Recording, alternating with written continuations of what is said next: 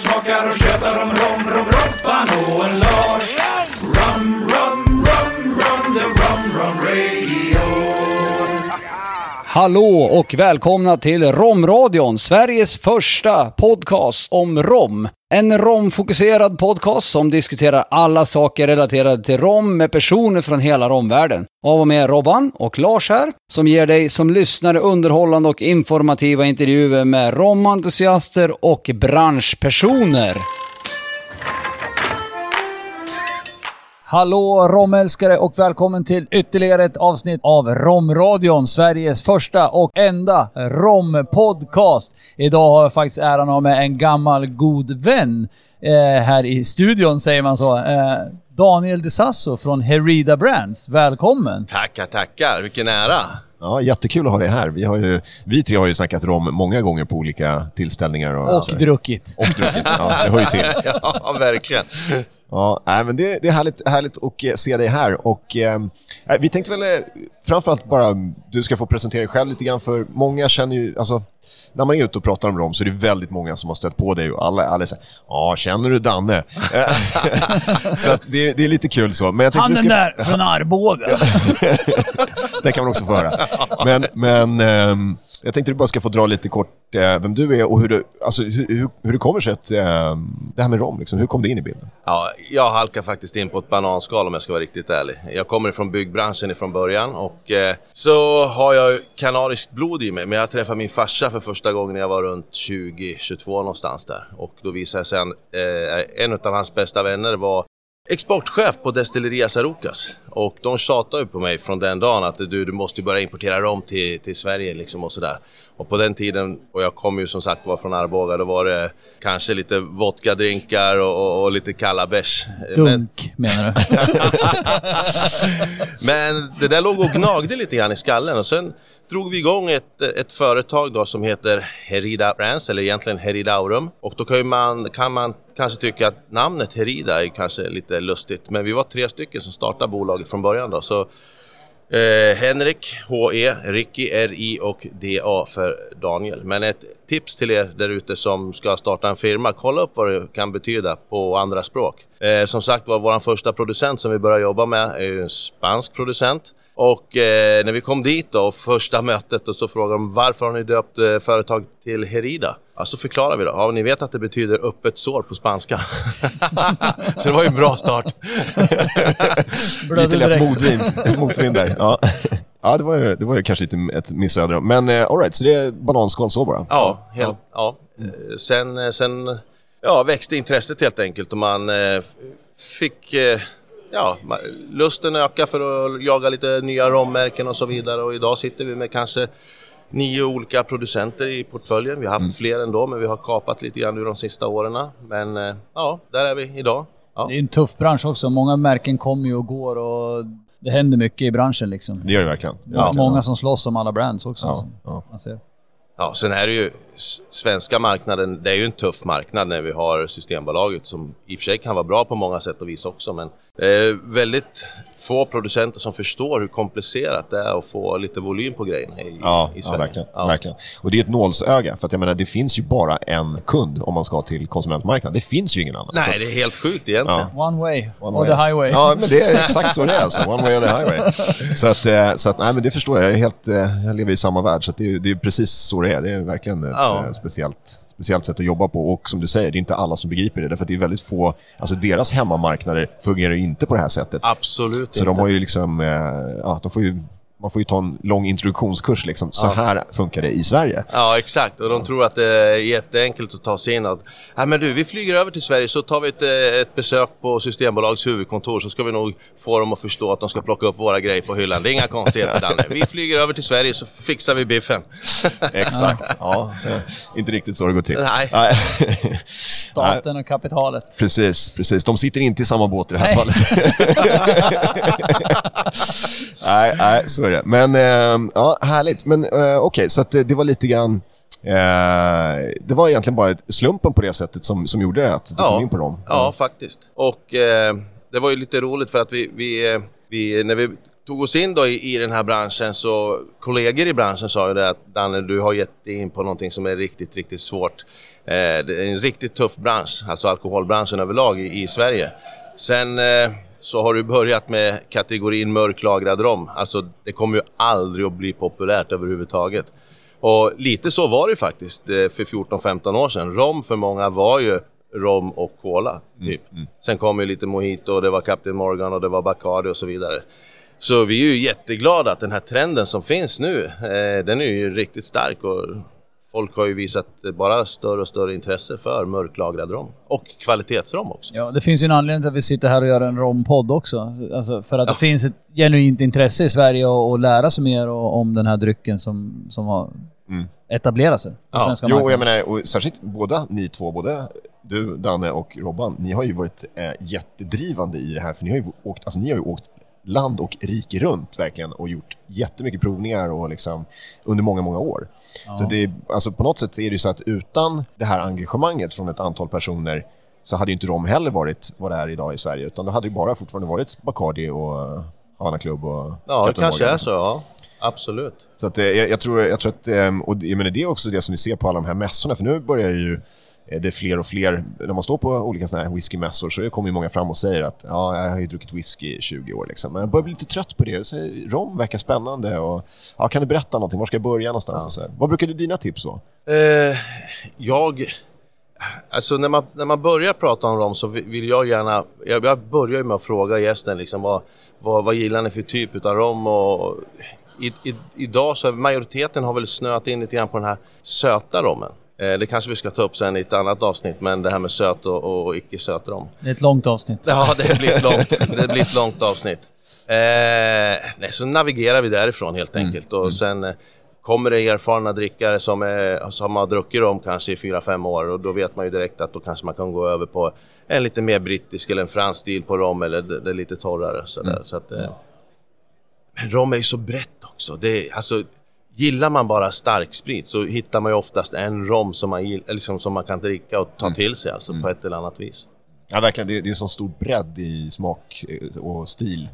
Så att Ja. det finns alltid någonting, alltid någonting att hitta. Det här har vi pratat om tidigare. Det, det beror ju mycket på att, att det är lite laglöst när det gäller tillverknings och, och processer. Och, Ja. Ja, just att, att det finns så många olika, alltså att varje ursprung har sin stil. Ja. Och, och, och, och sen är vi öppna för allt liksom, och då, då blir det ju så att vi får ta emot så mycket olika stilar på rom. Ja. Eh, och, och där blir den här eh, mixen liksom. Det var lite roligt när vi började också då för 15 år sedan att importera rom och då var det ju Destilleria Saruca så då sa ju alla så här, "Nej, men rom kommer ju aldrig att bli poppis Danne." det, alltså Ge upp. Och om nu rom skulle bli populärt överhuvudtaget så var det i sådana fall den franska stilen på rom som skulle bli populär för de hade ju lyckats med sin konjak och det var champagne och, och, och sådana saker. Och spansk stil på rom, den måste ligga riktigt, riktigt långt ner på listan. Men sen såg vi vilka romsorter det var som slog igenom. Precis. Nu var det ju kanske inte just Aruca som slog igenom, men mycket spansk stil som, som slog igenom på marknaden. de stora isbrytarna var ju de söta spanska stilarna för 15 år sedan som plöjde svenska marknaden. Ja, helt klart, Ja. visst var det så. Öppnade upp ögonen för, Ja. för folk som hade druckit whisky. Många. Och sen även de som inte drack starksprit så hittar man kanske en starksprit som var behaglig att ta till sig. Ja. Och lättsam att ta till sig. Framförallt Ja, tror jag. precis, precis. Absolut. Och det ser man ju på Systembolagets fasta sortiment idag. Det är ju mycket så det ser ut, så att säga. Ja. Det är mycket den, den typen av rom. Och det är Ja, det det som har satt bilden också. Vi hittar ju inte mycket brittiskt och franskt Nej, eh, i fast på sortiment. Systembolagets Nej, hylla. Nej. Nej, det gör man inte. Sen så kan man alltid beställa och få det utan extra kostnad man- hemtaget precis, på och då fem kan man hitta så det är mycket mer. Ja. Sen är det lite kul om jag får slå ett slag lite grann för, för Kanarieöarna och rom också. Eh, det var ju också ett dilemma man hade när man gick ut och pratade rom. Men vadå, Kanarieöarna, kan de göra rom? Och rom måste väl komma från Karibien och, och så vidare. Men kollar man historieböckerna så ser man ju att faktiskt Kanarieöarna just har ju en stor del i, i rommen, eh, romens historia. Det är ju därifrån förmodligen som sockerrören som kom till Karibien först Ja, kom, men- kom via Kanarieöarna. Ja, men eh, precis. Nej, nej, det är jättespännande. Och, eh, det- just, och det är också en, en ja, romhistoria är ju verkligen spännande. Där finns ju otroligt mycket eh, kul, kul fakta. Men, men vad heter det, om man tittar på hur... Eh, eh, nu har vi pratat lite om, om liksom utvecklingen i Sverige och så här och, och, och så. Hur, hur ser du, vad tror du kommer hända framöver? Om du, från ditt perspektiv. Jag menar, du, du har så många producenter du jobbar med, du är ute och är aktiv, träffar folk. Vad, vad, liksom, vad är din örat mot rälsen-känsla i, i romvärlden? Jag tror att eh, rommen och de som dricker rom, eh, varför skulle de gå en annan väg än de som började dricka whisky en gång i tiden? Man tar någonting först som man har lätt att ta till sig och i det här fallet nu när vi pratar om rom så var det den spanska stilen. Men sen när man har druckit sötrom kanske i, i två, tre år så vill man ju gärna vandra vidare och prova någonting nytt och den trenden jag tycker mig se nu det är framförallt kanske den brittiska stilen som folk eh, tittar mer och mer på och att man verkligen vill lära sig mer om rom. Vad är rom för någonting? Det brydde man sig kanske inte om så mycket. Man förstod inte egentligen vad man drack utan det var sött och det var gott. Mm. Helt Ja, men precis. precis. Så att jag tror att vi, skulle vi sitta här och prata rom om kanske två, tre år igen i, i rompodden här så vet det, så tror jag att vi kommer att prata ännu mera fransk stil, brittisk stil, osötad rom eh, och så vidare. Så det, det, det är en rolig utveckling. Ja, jag menar, det, det behöver ju inte betyda att det är söt rom bara för att det är spansk rom. Det finns ju otroligt mycket torr och osötad spansk stil av rom som är fantastiskt bra. Absolut. Alltså, Absolut. Och jag tycker just att den spanska stilen blir väl mer och mer invecklad att prata om också. För att eh, nu har vi pratat mycket om spansk rom och att den är för, förknippad med mycket sötma. Eh, Det finns många spanska producenter som gör sin rom på sockerrörsjuice. Eh, så att eh, Ja, det finns även brittiska producenter som börjar göra på sockerrörsjuice. Eh, alltså gränserna börjar ju suddas ut. Den här spansk, fransk och brittiska skolan, stilen, börjar ju mattas gränserna. Det är väl egentligen i sådana fall den franska då som har, om man säger agricole, som, som, eh, som har sin AOC-applikation som, Ja. eh, som, som verkligen håller på sitt. Och det kommer gränser, ju inte, där kommer det ju inte hända någonting liksom. eh, så. nej, nej, nej. De Nej, håller- den är ju tydligt definierad. Ja, Här- de har ju liksom liksom. skyddat den, Ja. liksom, Ja. sin, sin produkt. Då. Men där spansk och brittisk känns ju lite mer öppet. Ja men det gör det faktiskt. Det, vi ser ju allt ifrån vedeldade alembic-pannor till eh, eh fem kolonners system i destillationsprocessen. Det finns spanska producenter som bränner upp till kanske 94-95% i alkoholstyrka. Gör en ganska neutral rom egentligen där man inte har så mycket karaktär kvar. Det finns, eh, nu pratar jag om Arucas igen då, men som en single man gör sin rom på sockerrörsjuicen. Man bränner bara upp till 70% i alkoholstyrka och får ganska mycket kvar utav jäsningsprocessen och råvaran på ett helt annat sätt än man känner själva.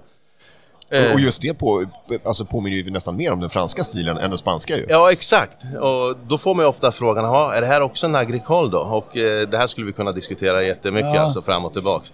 Nej, det är ingen agricole. Ja, men vad är det som skiljer? Ni gör ju dem på sockerrörsjuice och, eh, och det är en singelkolonnpanna och eh, båda an- använder amerikansk ek ibland och, och så vidare. Vad är skillnaden? Och där kan det ju någonstans bli lite mer invecklat att förklara skillnaden. Så. Men det är kul, det är jäkligt kul. Ja, verkligen. Och, och jag tror att, att eh, det här är också en del av, av alltså hela den här utvecklingen. Att för folk börjar bli så upplysta nu. Jag menar, folk sitter och tittar på nätet och de eh, lyssnar på ja, podcasts och de sitter och tittar på YouTube och börjar hitta information. Och liksom, eh, även om det fortfarande är så på så många gånger att, att man får frågan så här, vad är egentligen rom och så, men det dyker alltid upp någon som liksom chockar en med att oj jäklar, här var någon som har läst på. Eh, och det är roligt, för det, då märker man att det börjar hända någonting. Ja, att, eh, helt klart. Och där är ju världen krympe. Om man tittar, om man backar från när, när, när en annan började för 15 år sedan med, med rom och det var ju inte så starkt på Facebook, det fanns inga Facebookgrupper, det, Nej, det fanns inte social media, Instagram fanns inte ens. Och, och nu finns det grupper och, och nu skriver alltså, nu skriver folk, eh, producenter i, i hela världen som, och, och rommakare liksom skriver ju på, skriver artiklar och det publiceras på Facebook i grupper och man kan läsa sig till. Det är så lättillgängligt. Du kan ligga, sitta i soffan och bara klicka ner en artikel och så kan du läsa vad någon superduktig eh, producent har skrivit. Masterblenders eh, ord liksom och få, och få sjukt mycket bra fakta eh, ifrån. Och även podcast som finns, amerikanska och, och vad du vill liksom. Och så Det är romradion. lättillgängligt. Och romradion. Och romradion ja. Ja. Nej, men så, allting blir ju lättillgängligt. Det, Mm. vill du lära dig någonting så, så, så kan du inte säga att du inte kan få tag i information. Precis, det finns ingen ursäkt längre. Men är det inte lite grann så också att vi är lite extra nördiga i, i Skandinavien eller norra Europa när det kommer till till dryck överlag. Ja, alltså jag har en känsla av det och jag har ju hört det från, eh, jag pratade med någon whiskyproducent, han sa att han var lite smårädd varje gång han skulle hålla, åka till, till Sverige och hålla någon, någon presentation. För att det var alltid någon i publiken som hade koll på gäststrängarna och vilken jämförelse med något annat destilleri. Och liksom, han kände att han var verkligen tvungen att vara fullfjädrad påläst när han skulle ha en presentation. Så jag tror att, visst är det lite grann så att, att eh, vi är vi har den här nördgenen på något sätt. och, och kan bli ganska, gå ganska mycket på djupet och är väl intresserad av, av dryck. Känner inte du också att publiken har blivit bättre? Mycket bättre. Det har blivit en enorm skillnad. Verkligen. Det är, man, man får inte bara glida in och, och tro att man kan vara Allan Ballan och ljuga någonting. Du vet, då får man en Google-sida rakt i ansiktet och så bara, fan. Nu får man fan, nu måste man liksom ha lite täckning för ja, man måste, nu, nu är det på riktigt. Ja, ja. Alltså, det är- helt klart. Ja. Helt klart, visst är det så. Och sen är det lite roligt det här med, med nördigheten som är i Sverige. Jag vet att när jag besökte en, en producent för tio år sedan och man hade med sig ett helt A4 med, med massor med frågor alltså. Liksom, jag ville ju veta namnen på de som var ute och skördade sockerrörerna på fältet och vad är det för traktorer ni använder och så vidare. Och, eh, ja, destillationsprocesser, jäsningsprocesser, hur länge jäser ni och, och så vidare. Och, och till slut då, när vi satt på det här mötet så reste sig chefen för destilleriet upp och, och han undrar liksom varför alla dessa frågor? Eh, nej men vi, vi vill veta, tycker du rommen är god? sa han. Ja den är jättegod, då så, drick sa han. Det var liksom inte mer, inte mer, börja dricka. det var inte mer avancerat än så för dem. nej, nej, nej, precis. Nej, men du, jag förstår, för du, du får ju de här frågorna av din publik. Ja. Och då vill man ju kunna förmedla den här informationen. Därför att det är, liksom, det, det, är det kr- kravet som börjar, börjar finnas. Sen är vi väl alla, vi som sitter här vid bordet idag, vi är, vi, vi är ju ganska vetgiriga. Vi tycker det här är kul. Ja, Eh, men det är sen- kul att ha såna här små personliga grejer att berätta om ett destilleri när man kör en provning. Absolut. Och så här små egna erfarenheter liksom, Ja. som man... Så här var det när jag var där. Jo, men det, det gör det ju liksom personligt och Ja. intressant för de som är på provningen och inte Tro- bara få... trovärdigt. Trovärdigt. Och inte bara få liksom, eh, ja, den officiella hemsidan uppläst för sig. Liksom. Nej. Nej men precis, visst är det så. Man märker när man håller pr- provningar också att eh, det är svårt att hitta en lagom balans när man ska hålla en provning. För att blir man för nördig och pratar jäsningsprocesser, destillationsprocesser, då ser man ganska snart efter 10-15 minuter att man tappar en stor del av publiken som sitter och lyssnar. Så att man får ju hålla det på en liten lagom nivå. Sen brukar jag säga så att ni som vill veta mer, ställ gärna frågor. För alla vill inte sitta och lyssna på det här. Nej, och, nej. och har inget intresse av det heller. Och liksom hur- hur många nivåer i, i en singelkolonnpanna? Är det två kolonner, det tre kolonner, det fem kolonner eller en potstill eller gammal vedeldad alembic-panna? För många är det ganska ointressant. Men man vill ju ändå jag vill gärna dra upp det, liksom korta avsnitt varje gång man håller en provning. Man Precis. behöver inte gå in på djupet på något Nej, vis. det kan vara en liten krydda som, som finns där. Ja, jag kommer ihåg första, första gången, precis på tal om det här, första gången vi hade Richard Seal på besök i Sverige och han skulle ha en provning eh, på en, en whiskymässa då. Han kom ju dit liksom med en eh, presentation innehållande diagram, eh, alltså ritningar över pannorna eh, och den här publiken då, det, det tog alltså en halvtimme och sen var det några som, som gick. De, för det första så visste de ju inte vem han var och för det andra så fa- fattade de liksom inte riktigt vad han pratade om. Och så kom några tillbaka och sa "Ja, men eh, vi vill ha pengarna tillbaka. Vi, vi, vi fick liksom inte prova någon rom. Så bara, okej, jag, jag förstår att eh, eh, ni, ni, har fått prata med fel människa. Liksom. Men, men, eh, så att, nej, men det gäller att hålla, hålla nördigheten på, på rätt nivå och känna, känna av var publiken ligger och så slänga ut några sådana små kort ibland för att ge till de som verkligen är, verkligen är vetgiriga och sen så försöka hålla det en ganska god, god nivå. Så får man ju känna av publiken, liksom, var- var de. Det är väl det viktiga och det är väl det är precis som jag som har jobbat i restaurangbranschen i 25 år och liksom det här med att vara en bra bartender, en bra servitör. Det handlar ju om att läsa av gästen. Det handlar ju lika mycket som att du gör bra drinkar eller kan vinlistan. Ja, Alltså det är det så här, läs av gästen. Du, du måste liksom kunna hantera alla typer av människor. Det är som en eh, psykolog. På, alltså du ska liksom skanna av, känna av läget, känna av modet och sen forma det därefter liksom, så att den här personen går därifrån med ett leende på läpparna. Så det, det är samma när man kör provningar, man får känna av och det är ännu svårare för det blir en grupp oftast med olika Alltså, Precis. det är ett grabbgäng, det är två som är supernördar, det är en som inte vet vad han... Han har bara glidit in på ett bananskal. Ja men det är så här en, en, konsula, konsultation av människor som, som är helt osynkat. Så Det, det gäller ju liksom att läggas på rätt nivå då. Men det är ju det här som är lite kul också när vi åker ut och håller våra föredrag och, och romprovningar också. Att det, ofta, vi har ju, vi, vi har ju hela, hela, hela den skalan av, av människor. De, allt ifrån folk som sitter och inte ens vet vad rom är för någonting. De vet inte ens att de har haft en rom i drinken när de har druckit en drink. Eh, så, så det är ju jäkligt kul på det viset att, att, det, att vi har mycket att jobba på fortfarande. Ja, men precis. Vi, Verkligen. vi kan hålla på i många år till grabbar. Pratar om. Härligt. Framtiden är säkrad, jag vet vad vi ska göra. Ja. men det är underbart. Men om man, om man ska prata lite grann, du, du sa att du har nio olika producenter. Vad, vad är det för ursprung du jobbar med idag? Eh, Då måste jag tänka efter lite grann här. Vi jobbar med eh, Venezuela, eh, vi jobbar med Panama, vi jobbar med Kanarieöarna och eh, Mauritius. Sen har vi en serie rom som heter Tres Hombres också. Just det. Och därigenom så möter vi faktiskt alla stilar. Så då jobbar vi också då indirekt med Martinique, vi jobbar med Barbados, Dominikanska republiken. Så att eh, vi, vi, jag tycker vi har en, en Kan du helt inte okej- dra lite kort om Tres Hombres bara sådär? Ja, vad, vad, vad det är. Så att eh, svenska publiken får lite kött på benen i. För att vi har en liten idé där också faktiskt, eh, du och jag Danne. Ja, och Lars. Att när, när det är... Men berätta först. Tres Hombres, det här, är, det här är tre killar som egentligen eh, kämpar för, de är väldigt miljömedvetna eh, och de vill visa omvärlden att man kan frakta grejer än idag med bara vindens hjälp. Så då köpte man ett, eh, ett segelfartyg, ett tvåmastat segelfartyg eh, och eh, började segla över Atlanten och plockade hem varor ifrån Karibien. Och eh, både oljor, kakaobönor, kaffe och då rom. Så besökte man olika destillerier och eh, köpte hem hela romfat. Och sen åkte man hem tillbaks, eller seglade hem tillbaks till Europa och eh, buteljerade. Och det har man gjort nu i 12 års tid. Och intresset för Tres Hombres har växt eh, ganska mycket faktiskt de sista åren. Och jättekul grabbar att lyssna på också. Då blir det ju inte bara rom utan då handlar det mycket om deras äventyr på haven och, och sådana saker. Och det här hör ju också historien till. Eh, med hur man faktiskt fraktade rom och socker back in the days. Så ja, intressanta grabbar. Jag hoppas att vi kan få hit kapten Andreas Lackner någon gång också till romradion kanske. Det Så- vore jättekul. Så han får prata om sina resor och, eh, och eh, sina romhistorier. Vi, vi hade ju en liten plan så där de skulle gå in i hamnen i, i Göteborg Jajamän. Och, eh, till våren. Och eh, att eh, du och jag Lars ska få äran och eh, sätta oss ner och köra en romradio från båten. Det vore härligt. Vore, Ja, ja. Vad säger ni om det? Det får ni gärna skriva och tycka Ja. om på Instagram.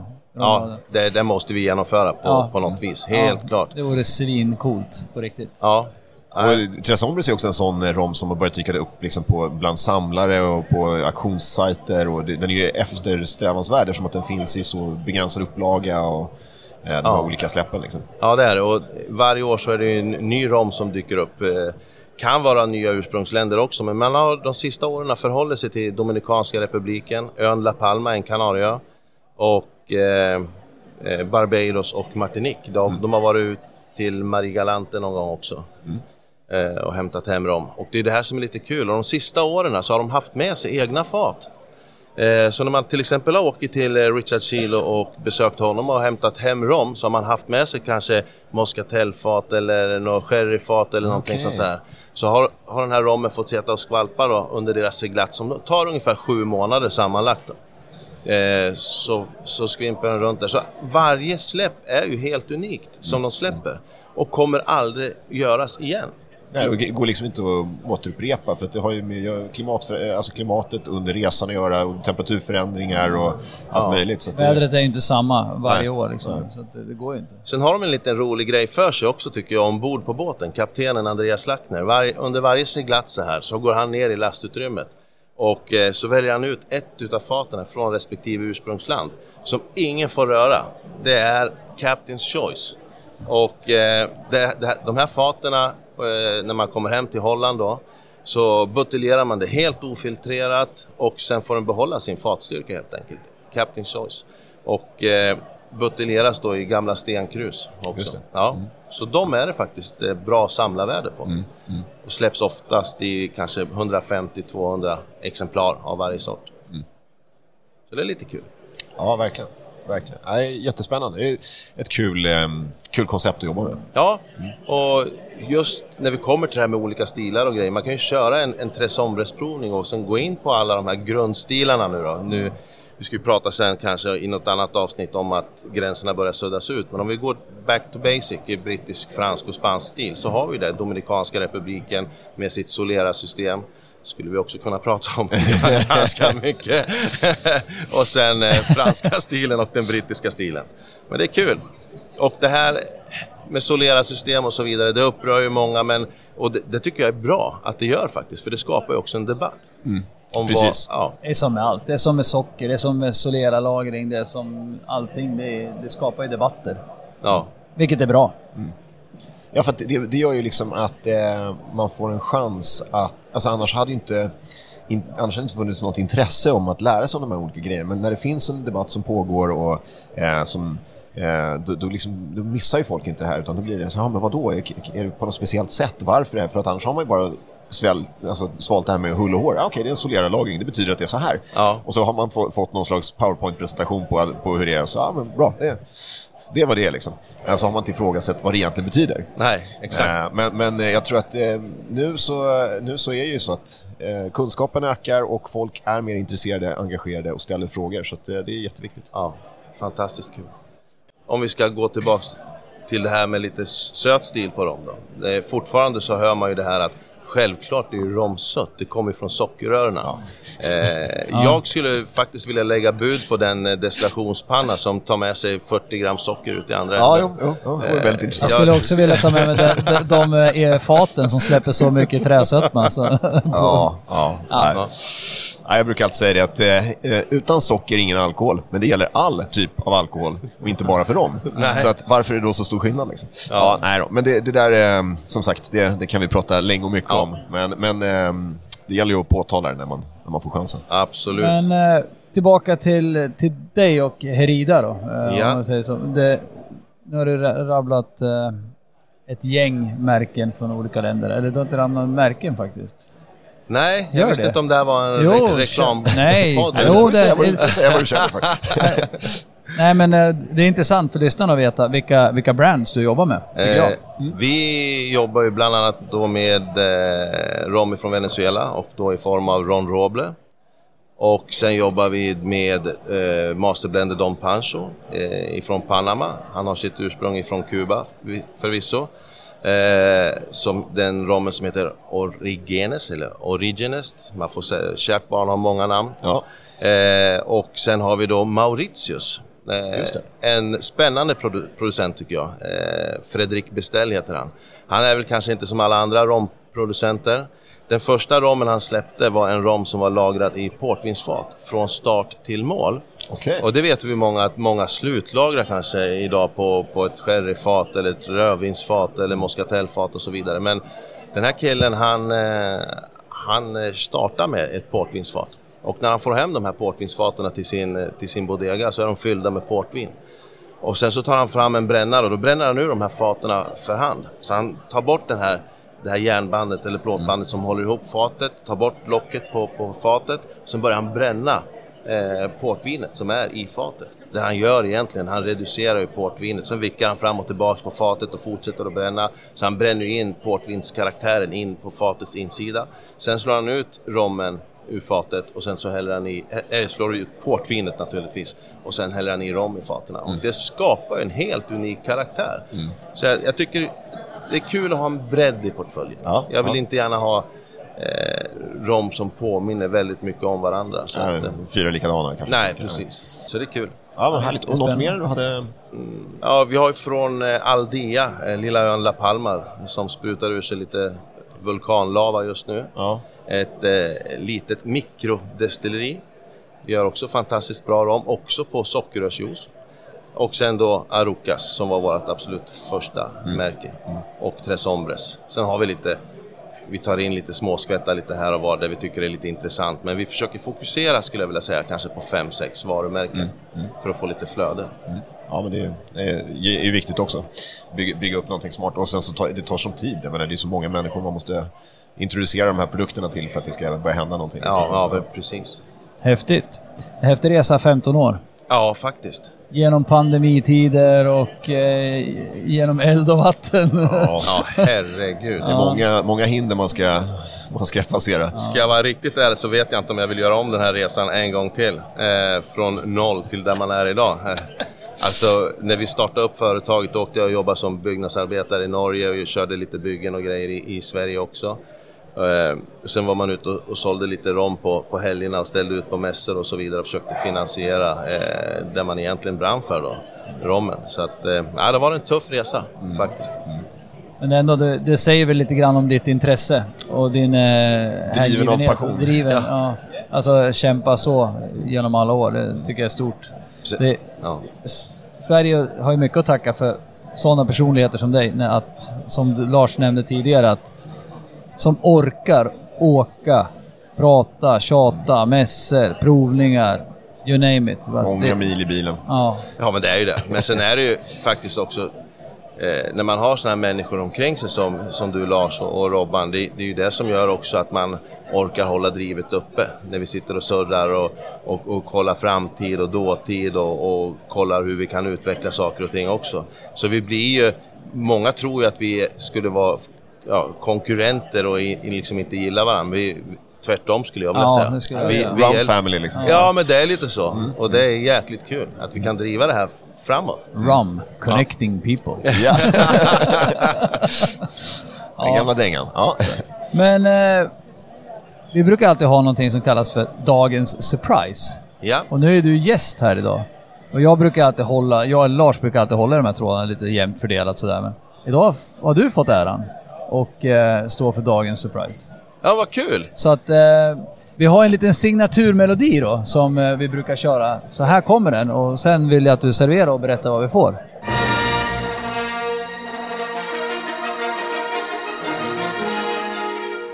ja, då ska vi se. Vad har vi för någonting här då? Här har vi en rom ifrån Destilleria Sarucas som då ligger på Gran Canaria. Och eh, det här är en rom som faktiskt är lagrad 36 år på fat. Dra på trisser skulle man kunna säga. Ja, det skulle man faktiskt kunna säga och det, jag tycker det är jäkligt... jag, tycker det är jäkligt häftigt. Och då kan man, eh, nu när man har jobbat i, i den här branschen eh, de här åren så kan man tycka att 36 år blir inte rommen ganska överekad då. Men då är det ju faktiskt så här, eh, på både gott och ont skulle jag vilja säga, att Arucas, i deras fat, det är amerikanska ekfat, fast det har bara varit rom i faterna och man använder faten ganska länge i produktionen.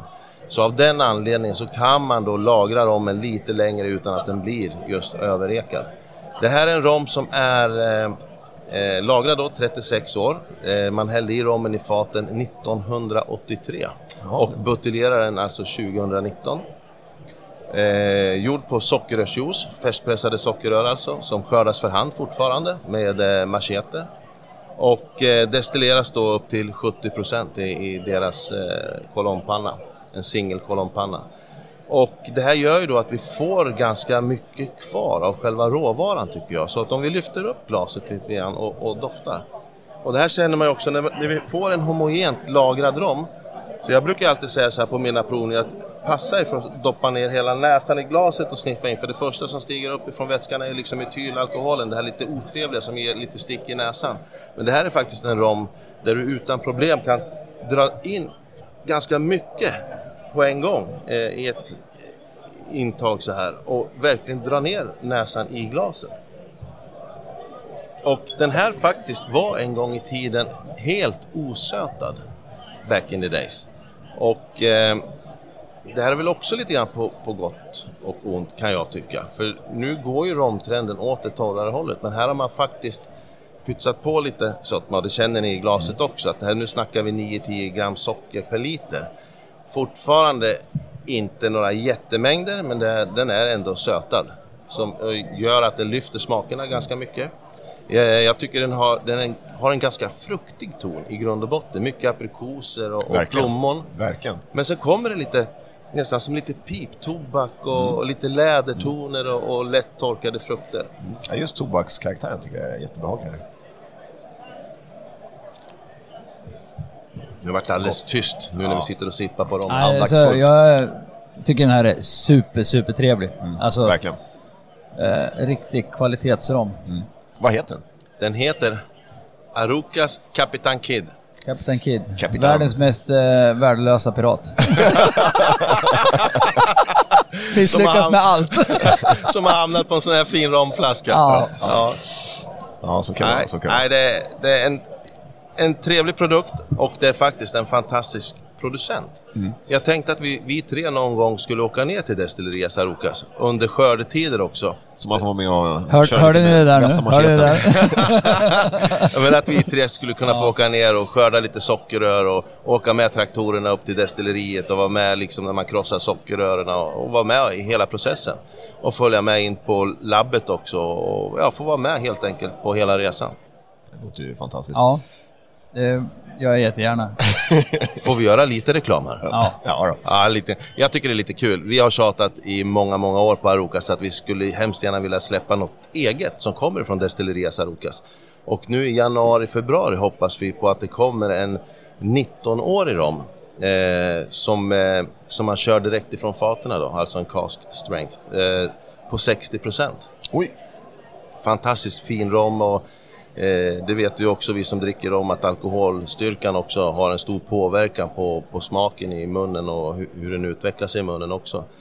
Eh, jag har provsmakat den, den är magisk. Så den, Det låter jättespännande. Ja. Men det, måste vara första... De har inte gjort några cask strength innan va? nej, Nej. absolut inte. Nej. För det är liksom inte den traditionen eller man ska säga. Nej, jag tror, utan att veta till 100 procent, eh, för det är så många generationer som Ja, har jobbat på det här destilleriet, men jag tror att man eh, från början sneglade ganska mycket på Kuba och hur man eh, Ja, producerade rom där. Ja.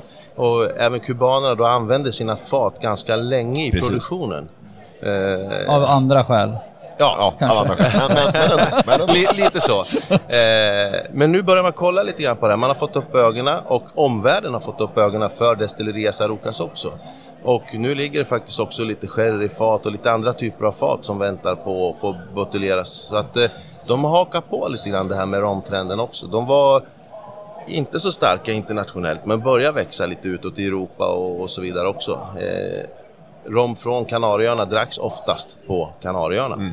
Och kanske lite Men det, men det är väl Spanien. också ett tips, jag menar, jag menar, många svenskar besöker Kanarieöarna. Ta bilen och åk upp till, för det ligger ju väldigt fint uppe vid, högt, över, liksom, man åker vägen upp där vid vattnet och... Ja, det ligger fantastiskt Otroligt vackert. Jag, Ja. jag, jag har ju faktiskt varit där. Jag har ju till och med huggit sockerrör Ja. på, på deras sockerfält. Och, och åkt den där traktorn. Ja. Eh, Men eh, superhäftigt. Eh, Och super hospitality, hela crewn bakom eh, Ariukas. Eh, Och, så jag, jag, rekommenderar starkt att åka dit och Absolut, besöka. gör det. Om man har möjlighet att prova på alla deras sorters eh, rom också. Nu gör ju de mycket likörer. Likör ska vara likör och rom ska vara rom, men de gör mycket likörer. Och det de var kända på, på 70-talet kanske mest, det var väl deras bananlikör tror jag. Precis, med kanariska bananerna. Ja, exakt. Ja, Och sen är ganska kända för sin guanche, honungsrommen, som är ganska starkt förknippad med, med Kanarieöarna skulle jag vilja säga. Jajamän. Och där har vi också ett litet dilemma med, de, den har ju alltid hetat Ron Miel, honungsrom. Eh, och det namnet är ju lite svårt att använda, honungsrom. Är den gjord på honung eh, och så vidare. Men, och det är lite svårt att tvätta bort det där. Eh, och jag vill inte att folk ska missförstå det här på något vis. Det här är en romlikör och ingenting annat. Men vi säger i folkmun att vi kallar den för honungsrom helt enkelt. Men den är gjord på sockerrör. Eh, och smaksatt med så mycket honung så att den blir klassad som en likör. Precis, just, Ja. ja. just. Mm. Ja, precis. precis. Ja, En honungslikör med rombas. Ja. Ja, Ish. romlikör smaksatt med honung. exakt. Ja. Ja. Ja. Ja. det är lite kul. Och eh, då har man faktiskt gjort det så här att man har den honungsrommen som vi har i våran portfölj, då har man först lagrat den sju år på fat. Sen har man tillsatt honungen. Så att eh, det, det finns lite lagrad rom i grund och botten. ja, ja. Sju år är inte. Och Ariukas har ju även, vi pratar, nu dricker vi den här exklusiva fina 36-årigt lagrade Captain Kid här då. Men, men de har ju även eh, sina batteri, batteri säger jag, det är bartendersnack. Men alltså, standardrom då som är cocktailrom som är Blanco Oro. Ja. Sen har de en sjuårig Mm. som är fantastiskt prisvärd skulle jag vilja säga. Ja. Och sen har de en 12-årig lagrad och en 18-årig lagrad. Jajamän, stämmer bra. Som också är supertrevliga och Även att de är gjorda på, på sin egen eh, sockerrörsjuice så, Ja. så är det ett signum lite grann för spansk stil av rom ändå i, i smak, tycker jag. På något sätt. Ja, det är det helt Ja. klart.